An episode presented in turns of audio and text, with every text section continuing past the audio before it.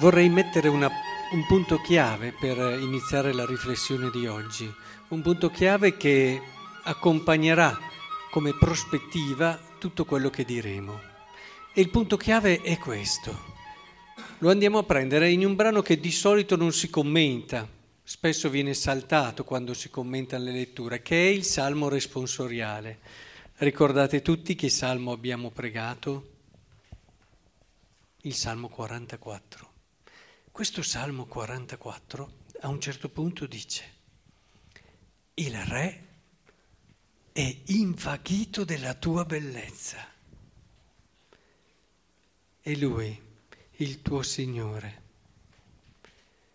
Ma ci pensate? Quello che ha fatto vibrare i polsi ai più grandi, almeno una volta nella vita gli auguro di averlo vissuto, quando avete incontrato qualcuno che era invaghito della vostra bellezza. È quello che fa in un qualche modo sussultare il nostro cuore, ci fa sentire vivi, speciali, unici, ci fa sentire come quasi qualcosa che va al di là della stessa umanità. In quei momenti non ci sentiamo solamente esseri umani, ma ci sentiamo un qualcosa di più. Nel momento in cui percepiamo davvero che c'è qualcuno che è rapito dalla nostra bellezza. Bene, Gesù è così, è rapito dalla bellezza di Maria e oggi soprattutto ricordiamo questa, ma è in lei noi impareremo a lasciarci conquistare da un Dio che è rapito dalla nostra bellezza. Il lavoro grande che Maria fa è questo, è quello di convincere il nostro cuore e aiutarci a vedere come Dio si è rapito da noi. E questo legame tra Cristo e bellezza c'è sempre. Perché vediamo così poca bellezza nel mondo? Me lo siete mai chiesti? Tendiamo sempre a vedere le cose che non vanno, ma perché non abbiamo la prospettiva giusta e soprattutto non partiamo dalla prospettiva di Cristo. Già la prima lettura ci ha parlato di questa donna così grande, segno grandioso, questa donna vestita di sole, con una luna sotto i suoi piedi e sul capo una corona di dodici stelle non era a sé, attenzione, era incinta. Era incinta. Noi non comprenderemmo nulla di questa bellezza, di questa grandezza, se saltassimo il suo legame con Cristo, l'essere lì per Cristo.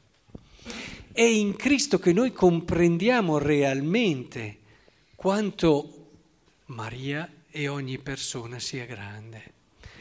E anche la seconda lettura, che è tutta centrata su Cristo, l'abbiamo ascoltato, San Paolo ai Corinzi, eh, ci fa capire che l'uomo non è fatto, è talmente grande il mistero dell'uomo che in Cristo è molto forte questo legame con Cristo, prima lui che è risorto e in Cristo risorgeremo anche noi.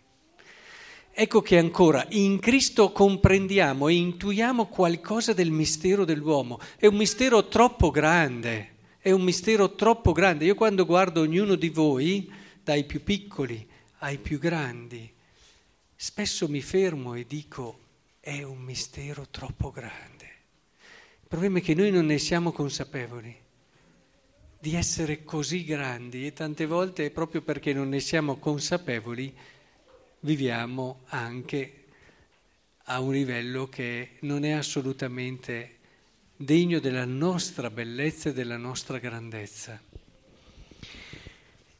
Il Vangelo è in questa prospettiva, proprio partendo da queste due persone, quindi oggi ricordiamo Dio che è rapito dalla bellezza di Maria. Oggi vogliamo celebrare la sua bellezza, ma non ci vogliamo fermare lì. Attraverso di lei vogliamo imparare che cosa? Quello che ha fatto nel Vangelo. È andato a casa della cugina, che si chiamava Elisabetta, e a casa di questa cugina porta, porta porta, Cristo e porta un incontro dove viene celebrata la grandezza e la bellezza da una parte Maria, che va a onorare e servire la cugina, dall'altra la risposta di Elisabetta, benedetta tu fra le donne, benedetto il frutto del tuo grembo. Vedete ancora la bellezza che viene vista sempre a partire da Cristo, che viene riconosciuta da Cristo. Benedetta tu perché hai Cristo nel tuo grembo, perché sei stata chiamata da Dio a questa grande dignità. E la chiave è lì. E, e ci insegnano come fare tra di noi a guardarci nel modo giusto. Ognuno di noi si dice che usiamo il cervello 5%, a volte anche meno. A me piacerebbe dire un'altra cosa, che non siamo capaci di vedere se non il 5% della bellezza di chi abbiamo di fianco o di fronte. È un grosso problema. Tanto che dicono che se il cervello fosse sfruttato per tutte le sue potenzialità, porteremmo a fare chissà quali cose straordinarie.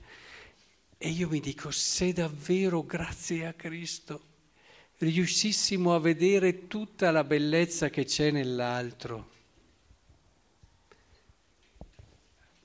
capovolgiamo il mondo. Ma questo vale per tutte le situazioni, anche quelle che umanamente vediamo come una prova, una come dire, un qualcosa che ci lascia anche una disgrazia, a volte le chiamiamo disgrazie, imparare a leggere la storia con questa chiave è uno dei doni e dei tesori più grandi che proprio Maria, che l'ha vissuta in prima persona, ci può insegnare. E non so, avete mai visto qualcosa di veramente bello? La penso a qualcuno, no? Quando vi siete innamorati cominciavate a vedere il mondo in modo diverso perché eravate ripieni di una bellezza che vi diceva qualcosa. Allora, provate a pensare se impariamo a reinnamorarci del mondo e delle persone, ma nel modo bello, cioè lasciare che la bellezza che è entri in noi, riconoscere questa bellezza nel modo più vero, più profondo e grande. Qui Maria ci insegna anche, oltre a questo incontro meraviglioso dove eh, si celebra la bellezza in Cristo di queste due protagoniste, e sarebbe questo il senso dell'amicizia. Eh? Avete degli amici? Sì, tanti. Sapete qual è uno degli scopi più belli dell'amico? Farti trovare e riconoscere la tua bellezza. L'amico fa questo. L'amico è quello che riesce a tirare fuori le parti più vere e più belle di te. E l'amico è colui che davvero, se poi è un amico in Cristo, sa andare molto oltre anche alle tue fragilità, anche alle tue debolezze, tanto che se un amico è vero non hai paura di aprirgli il cuore e di dirgli anche i tuoi limiti, anche le tue debolezze, se è vero. Fate subito una rassegna. Quanti sono le persone a cui aprireste tutto il vostro cuore? Cominciate già a capire quanti amici avete, no? E, ed è così, ed è così. Ed è proprio lì che allora ti rendi conto che lì hai di fronte una persona che è rapita da quella che è la tua bellezza, nel senso che la, sa che è lì di fianco a te per tirare fuori la parte più bella di te. E questo è il senso della solennità anche che stiamo vivendo oggi, calata in quello che è la nostra vita di relazione. Anche quello che dice Maria con il Magnificat, avete notato. L'anima mia magnifica il Signore, eh, l'esultanza. Eh, io questa esultanza l'ho vista solo quando abbiamo vissuto qualcosa di estremamente bello che riempie il nostro cuore, ci prende tutti no? l'esultanza. E così continua, esulta in Dio, mio Salvatore, perché ha guardato l'unità, d'ora in poi tutte le generazioni, sempre Lui, è sempre Lui al centro, il protagonista, perché se perdiamo Lui perdiamo la chiave per leggere questa bellezza ovunque. E poi continua, grandi cose ha fatto in me l'Onnipotente, santo è il suo nome, di generazione in generazione la sua misericordia per quelli che lo temono. Tutta la storia, letta con questa chiave, diventa una cosa meravigliosa di cui esultare. Capite? Ha rovesciato i potenti dai troni, ha alzato gli umili. C'è questa chiave che ci fa vedere che tutto quello che magari queste situazioni la cronaca le aveva interpretate come un problema, come un dramma, una tragedia, ecco che recuperando questa chiave tutto diventa motivo di esultanza. Il problema grosso del mondo è che ha perso questa chiave. Abbiamo perso proprio questa esperienza di Cristo che ci permette di essere più uomini, di ritrovare la nostra bellezza e nella nostra bellezza riscoprirla in chi ci sta a fianco. Ed è questo quello che vi voglio davvero augurare oggi in questa solennità così bella e così grande. Cercate davvero di ritornare a quel momento in cui si può dire anche di voi, il re è invaghito della tua bellezza. C'è stato un momento per tutti che noi magari non conosciamo. Vi voglio dire una cosa molto bella. Eh, c'è una popolazione appena a nord del Sudafrica, sono tribali ancora, eh, tra l'altro è matriarcale, comandano le donne e anche i lavori più pesanti li fanno le donne di solito e gestiscono tante, tante situazioni. Per me hanno delle cose che sono straordinarie. Ve ne dico solo una, solo una, che è bellissima.